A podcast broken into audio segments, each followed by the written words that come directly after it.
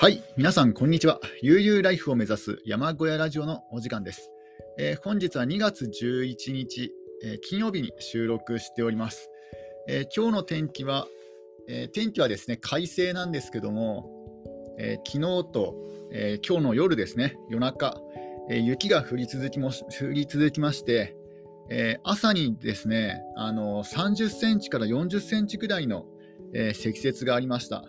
で、先ほどですね、えー雪かきを一通り済ませて、まあ、一通りといってもできる範囲内で、えー済ませて、で、えーそのですね、あの積雪状況をブログにまとめて、えそれを投稿して、えで、今に至ると、えいうことです。ただいまはあのお昼過ぎですね。え今はあの天気が非常にいいですので、え目の前のつららとかも、えー雫がですね、かなり滴ってまして、まして、屋根からもですね雪が少しずつ少しずつ、えー落ちているような、えーそういった状況です。えーなので、あのー雪をですね薄くかいたところとか、あの雪をかいて薄くしてあげたところとか、例えばあの車とかですね、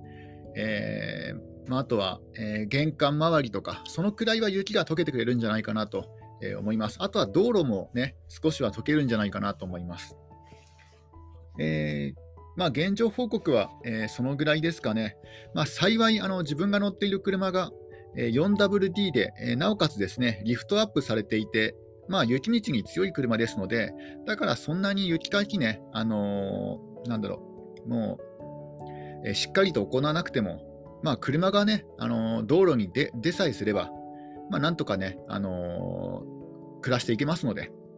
だからそこまでの、え心配するほどの、えー積雪ではなかったかなと、えー思います。やっぱり積雪よりも、えー最低気温の方が心配ですね。あの最低気温が下がってしまうと、みあの鶏にあげる水さえも凍ってますので、えー今日もですねあの水の桶が凍ってまして、えーそれどうしようかなと思ってね困ったんですけども、まあ、しばらく、えーその水桶を、えー日当たりのいいところにあの放置して、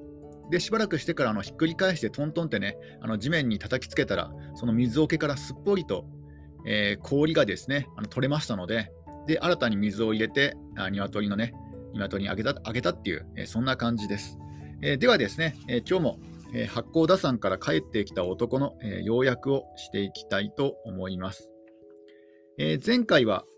えー八甲田山雪中行軍が行われる半年前に、え行った、え同じく八甲田山系の、え炎天下の夏のですね、夏の行軍演習になります。その行軍演習が、まあ、ほぼね、終わったところまで、えー行いました。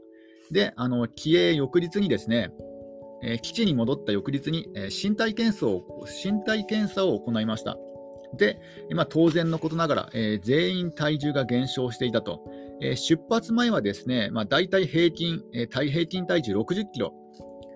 えー60キロだったものが、えー帰営後はですね、あの15.6巻、えー15.6巻ですね、あの減っていたと。ちょっとこれ、あの平均で、あの合計の平均で、えー15、6。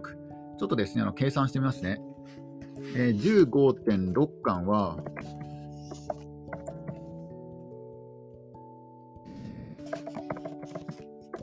6巻は何キロなのかというと、あなんかそそこまで減ってないですね。あの60キロだった体重が58.5キロ。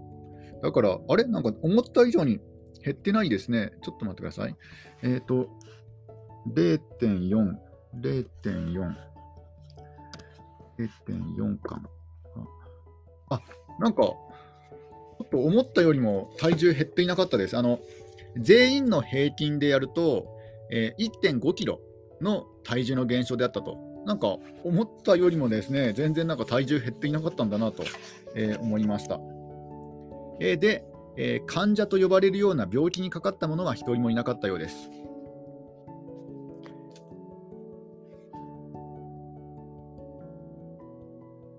えー一応ですね、あのこの書物によるとですね、あの2月に行われた雪中行軍、えーに比べて、えー著しく体重が減ったって書かれておりますけども、あれ、1.5キロしか体重が減っていないんですね。なんか、なんかちょっと拍子抜けしてしまいましたね。あれ、だってこんだけ厳しい行軍演習を行って体重の減少は1.5キロだったと。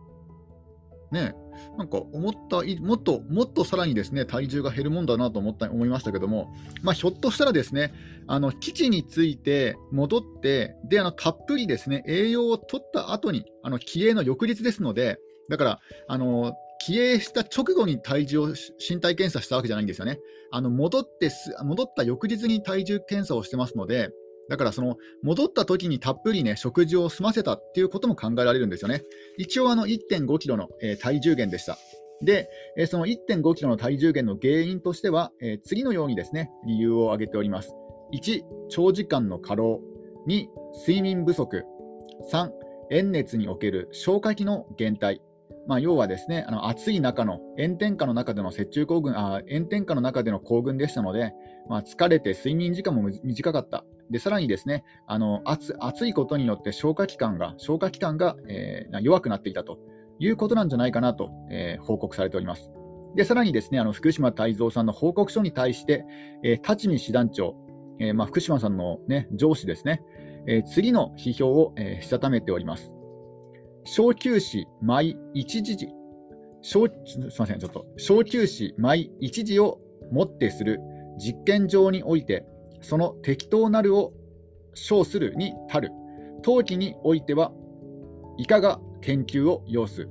この強行、この強行軍、もって用いうべきを示すに足る。感服、感服と、えー、ね、書かれております。まあ、要はですね、えーと、小休止を1時間ごとに取るのは、まあ、これはね、適当であったと、ね、よかったと。えー、冬季においてはですね、まあ、冬季、まあ、いわゆる八甲田山雪中行軍はどのように、え、研究をするか、えー、ね、感服、感服とね、え言っております。今回の強行軍、感服してますって言ってますね。うんまあ、この上ないね、あの良い評価だったということです。で、これがですね、え翌年の半年後の、え壮絶な十和田山、八甲田山越え雪中踏破に、え、つながっていくんですね。えー、雪中露営、雪中のビバーク、岩木山雪中踏破、そして今回の夏季炎天下長期強行軍と、えーね、いきなり八甲田山越えをやったんじゃなくて、まずその前に、えー、2泊3日の雪中露営、えー、ビバークを行ったりとか、えー、岩木山雪中踏破、これもこれも確か2泊3日だったような気がしますけど、で、さらにですね、今回の長い、ね、長きにわたる、えー、9日間ぐらいかかかかかけたのかな、えー、ね、結構長い、あ、じゃじゃない、5日間か。うん、5日間の、えー、ね、炎天下の長期強行軍。だから、どんどんどんどんね、あの強行軍が長くなっていくんですよね。行軍の日数が長くなっていく。で、より過酷になっていくと、えー、そういったね、えー、ことになっていきます。で、えー、いよいよですね、八甲田山雪中行軍なんですが、ちょっとドリンクを飲みますね。一応今回の本の要約でですね、あの八甲田山雪中行軍のまあ、前半についてはですね、まあ、大まかに、えー、説明をしたんですが、まあ、改めてですね、繰り返しになるところも、えー、あるんですが、まあ、その八甲田山雪中行軍、まあ、いわゆる一番有名なまあ、映画とか小説にも取り上げ取り上げられた、えー、八甲田山雪中行軍の、えー、要約に、えー、入っていきたいと思います。えー、まずですね、あのこの十和田山、八甲田山越えの雪中踏破、これはですね、あの単なる冬山登山では、えー、ないんですね。えー、これはあくまで、えー、軍隊の行軍です。えーまあ、要は隊員の訓練はもちろん、えー、軍隊であるからにはですね、あの作戦が、え、前提となっております。で、えー、この雪中行軍は、えー、厳冬国間期の山岳積雪地を踏破することになると、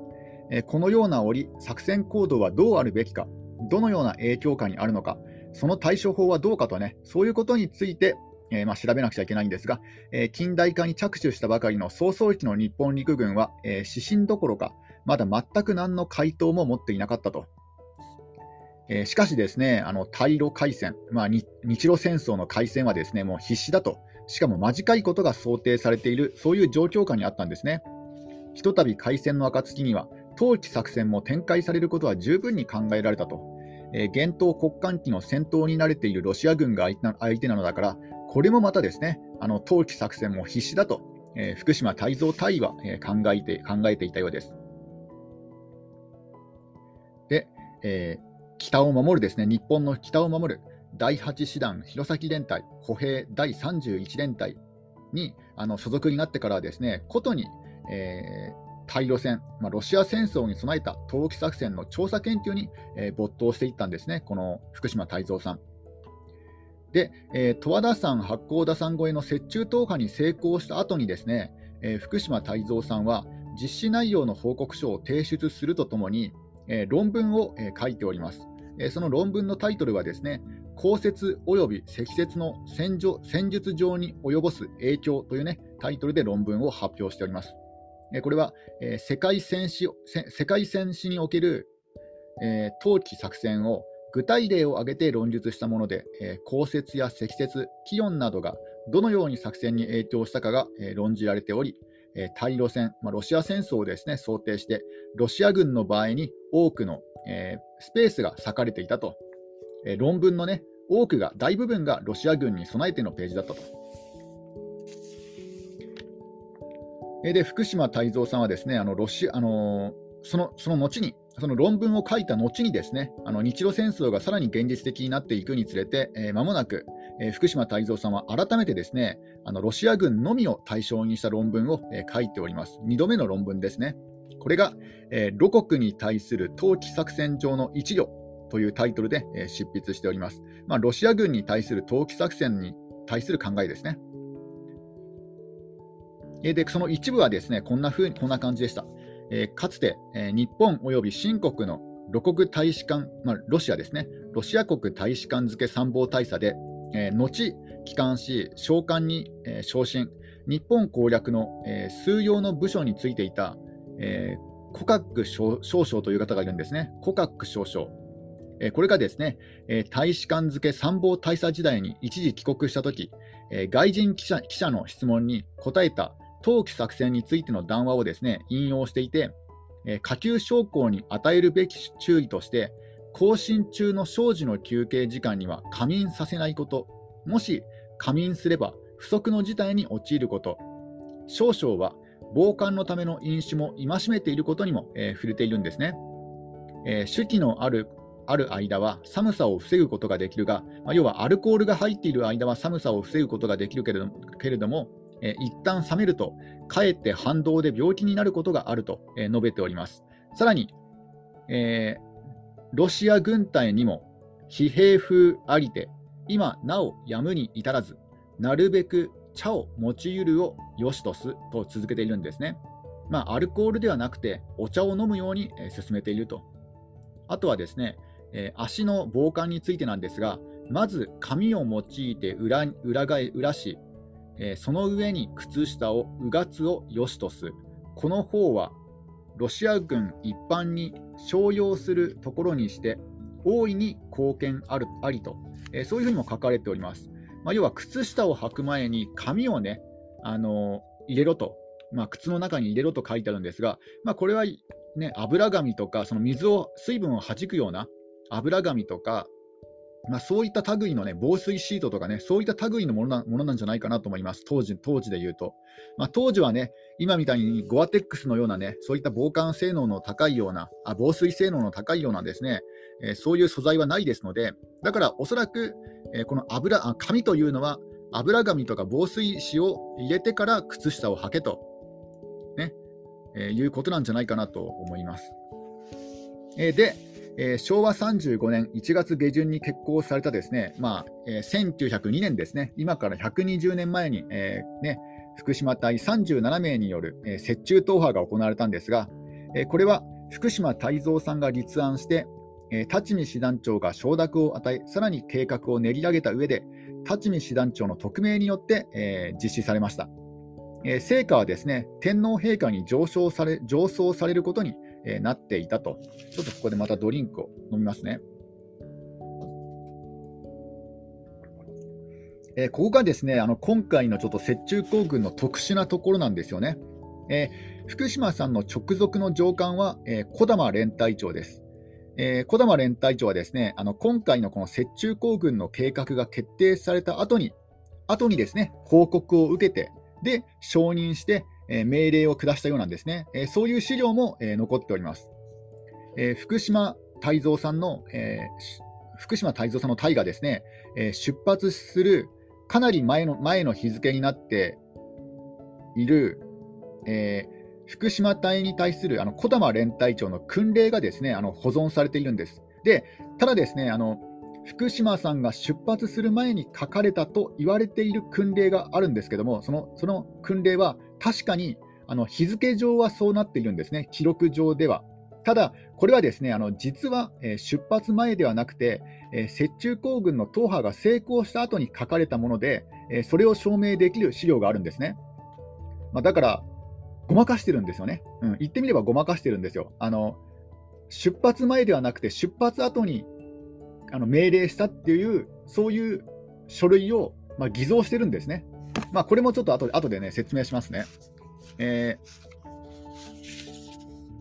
まあ、これはですね、あの小玉連隊長が書いたのではなくて、実は福島泰造さんが書いているんです。というよりも、あの福島泰造さんが書かされたんですね。うん、これも結構ね、あの複雑この軍隊上の規律というか、この命令系統が複雑なんですよね。えー、軍政上、連隊長にはあの訓令を下すという職務はないんですね。えー、連隊長が小玉連隊長、まあ、要はあの福島泰造さんの直属の上司である小玉連隊長が発令できるのは、あの指示または命令であるんですね。で訓令を下すことができるのは、えー、旅団長以上なんですね。えー、小玉連隊長がなぜ訓令としたか、えー、そこのところはね、定かではないんですが、まあ、そこで一つ疑問がね、あるんですね。訓令ということになっていると。で、えー、この訓令、あ、ちょっとですね、この訓令を読み上げてみますね。えー、訓令第1、福島大尉は当連隊の見習い士官と長期5丁ことごとく皆、並びに所要所所要の将校下士官兵卒若干をもって一体を編成し、以上の任務を果たすことを努めべし。第2、行軍の実施は1月下旬より2月下旬の間において行うを要す。第3、主たる行軍目標は十和田山、三本木町、八甲田山、青森市、盆樹岳、弘前トス。第4、行軍中に行うべき諸種諸種の研究及び調査事項は、将校並びに見習い士官をして、これを分担せしむべし。第5、服装及び糧食の件件においては、ついては、えー、大尉が前年来の実験に、えー、実験にですね、えー、わずかして遺産なく規定すべし。第6、危害の予防並みに衛生上の注意は、出発前において最大となく演習人員に示すを要す。第7、行軍終了の時より30日以内に実施報告を出すべし。明治35年1月10日、連隊長陸軍歩兵大佐、小玉軍太というね、そういう訓令のね、記録が、えー、残ってはいるんですね。偽造された訓令の記録が、えー、残っております。えー、これ、え第2番にですね、1月下旬より2月下旬の間において実施するようにと書かれているんですが、これはですねあの出発前にこの訓令が出されたものであるかのように偽装するための強調であると。えー、ちなみにですねあ、ちょっとまたドリンクを飲みます。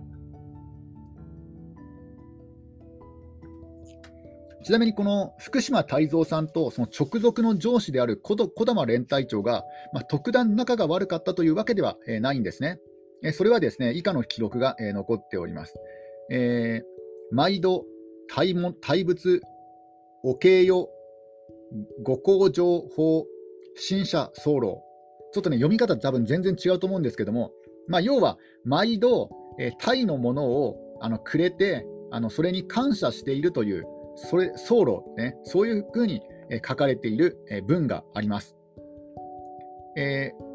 これはですね、あの隊物というのは軍隊のもののことであって、えー、通常ですね、あの軍隊内の一般の隊物は、えー、物であって、当然ですね、あの私的なやり取りは禁止されていました。まあ、要は、隊に配られたものを他の人にね、あげるっていうのは、これは禁止なんですね。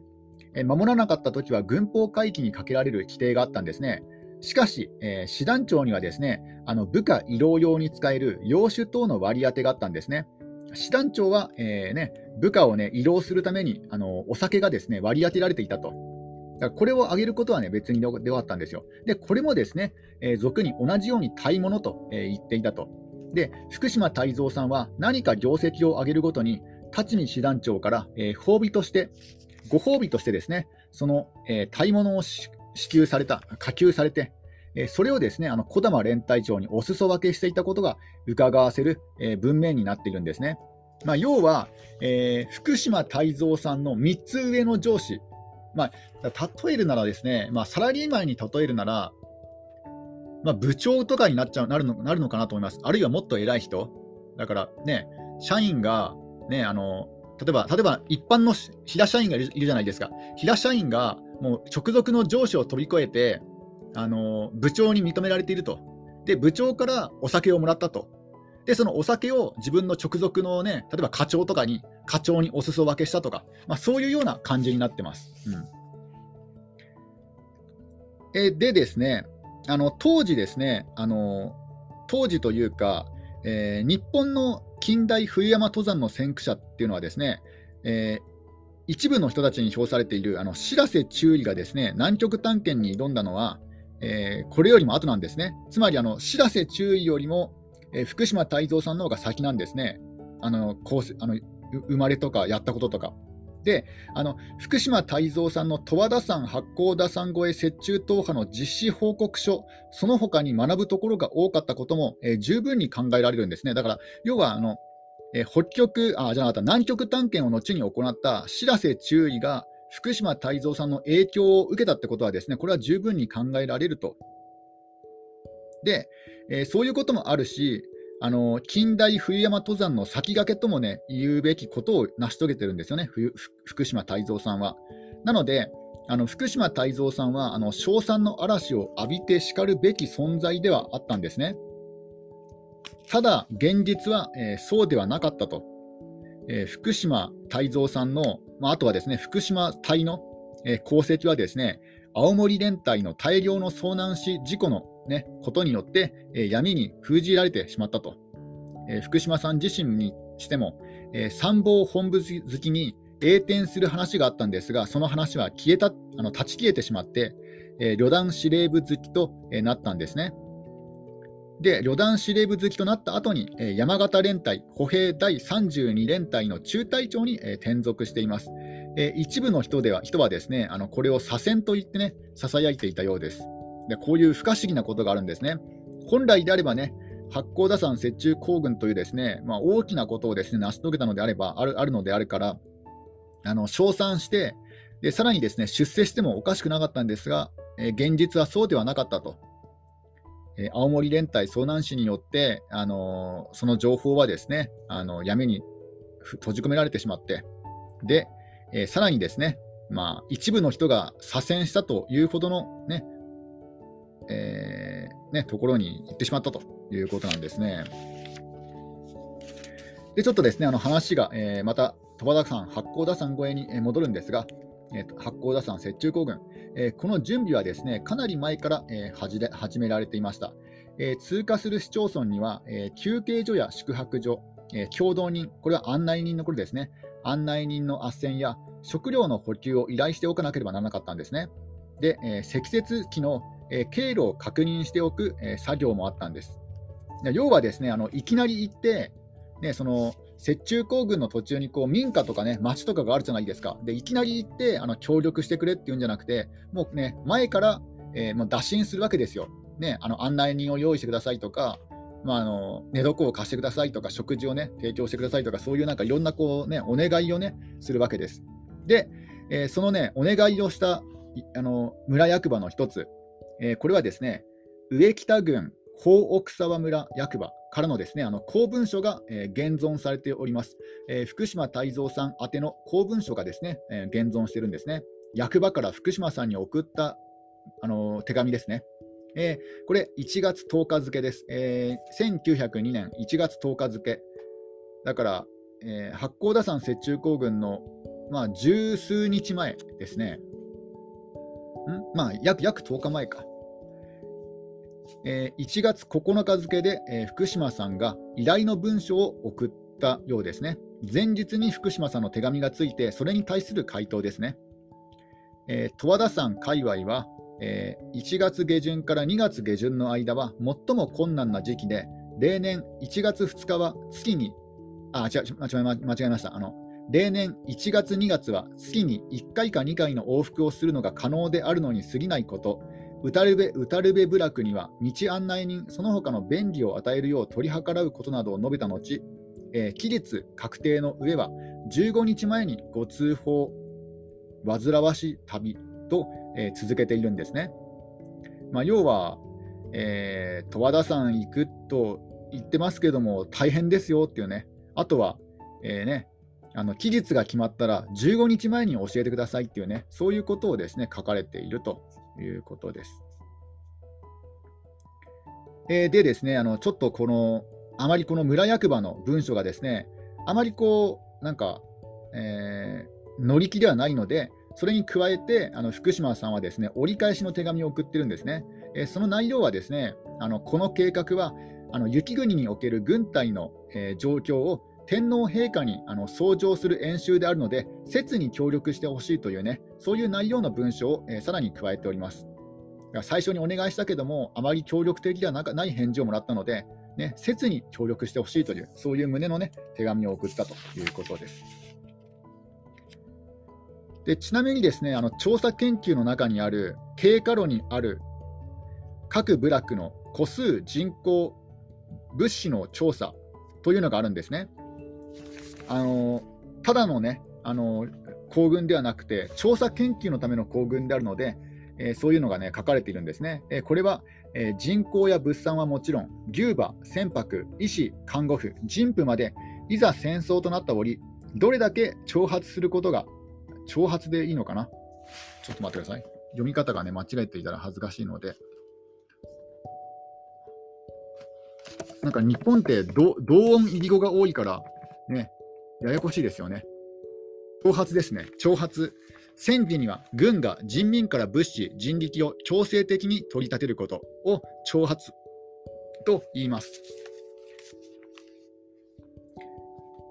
えー、例えば、三本木村、現在の十和田市のあざ赤赤沼と桐焼の場合は、戸数870、人口男2588、女2470、物資は物資最小の時期において挑発し、え絵か着物、白米 12, 12国、泡4国、豆50票、藁300貫、馬1000、牛150と報告されているんですね。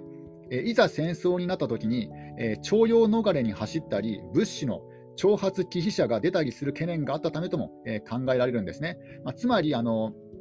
えー、戦争がロシア、ロシアとの、ね、戦争が起こった、日露戦争が起こった場合に、まあ、各村々にですね、まあ、挑発する、まあ、物資とか、ね、人力を、まあ、強制的にですね、まあ、持ってく持ってくるという時のために、あのー、言い逃れができないように、ね、あのチェックしておくということなんですね。事前にチェックすると。こう考えると、ちょっと八甲田山の裏側が見えてきますよね。八甲田山雪中行軍の闇の部分が、えーね、見えてくるとえー、いうことなんですね。えー、だから、ね、ただの栄光ではなくて、ね、あのこう村に住んでいる、近隣の村に住んでいる者にとっては、まあ、結構迷惑なことですよね。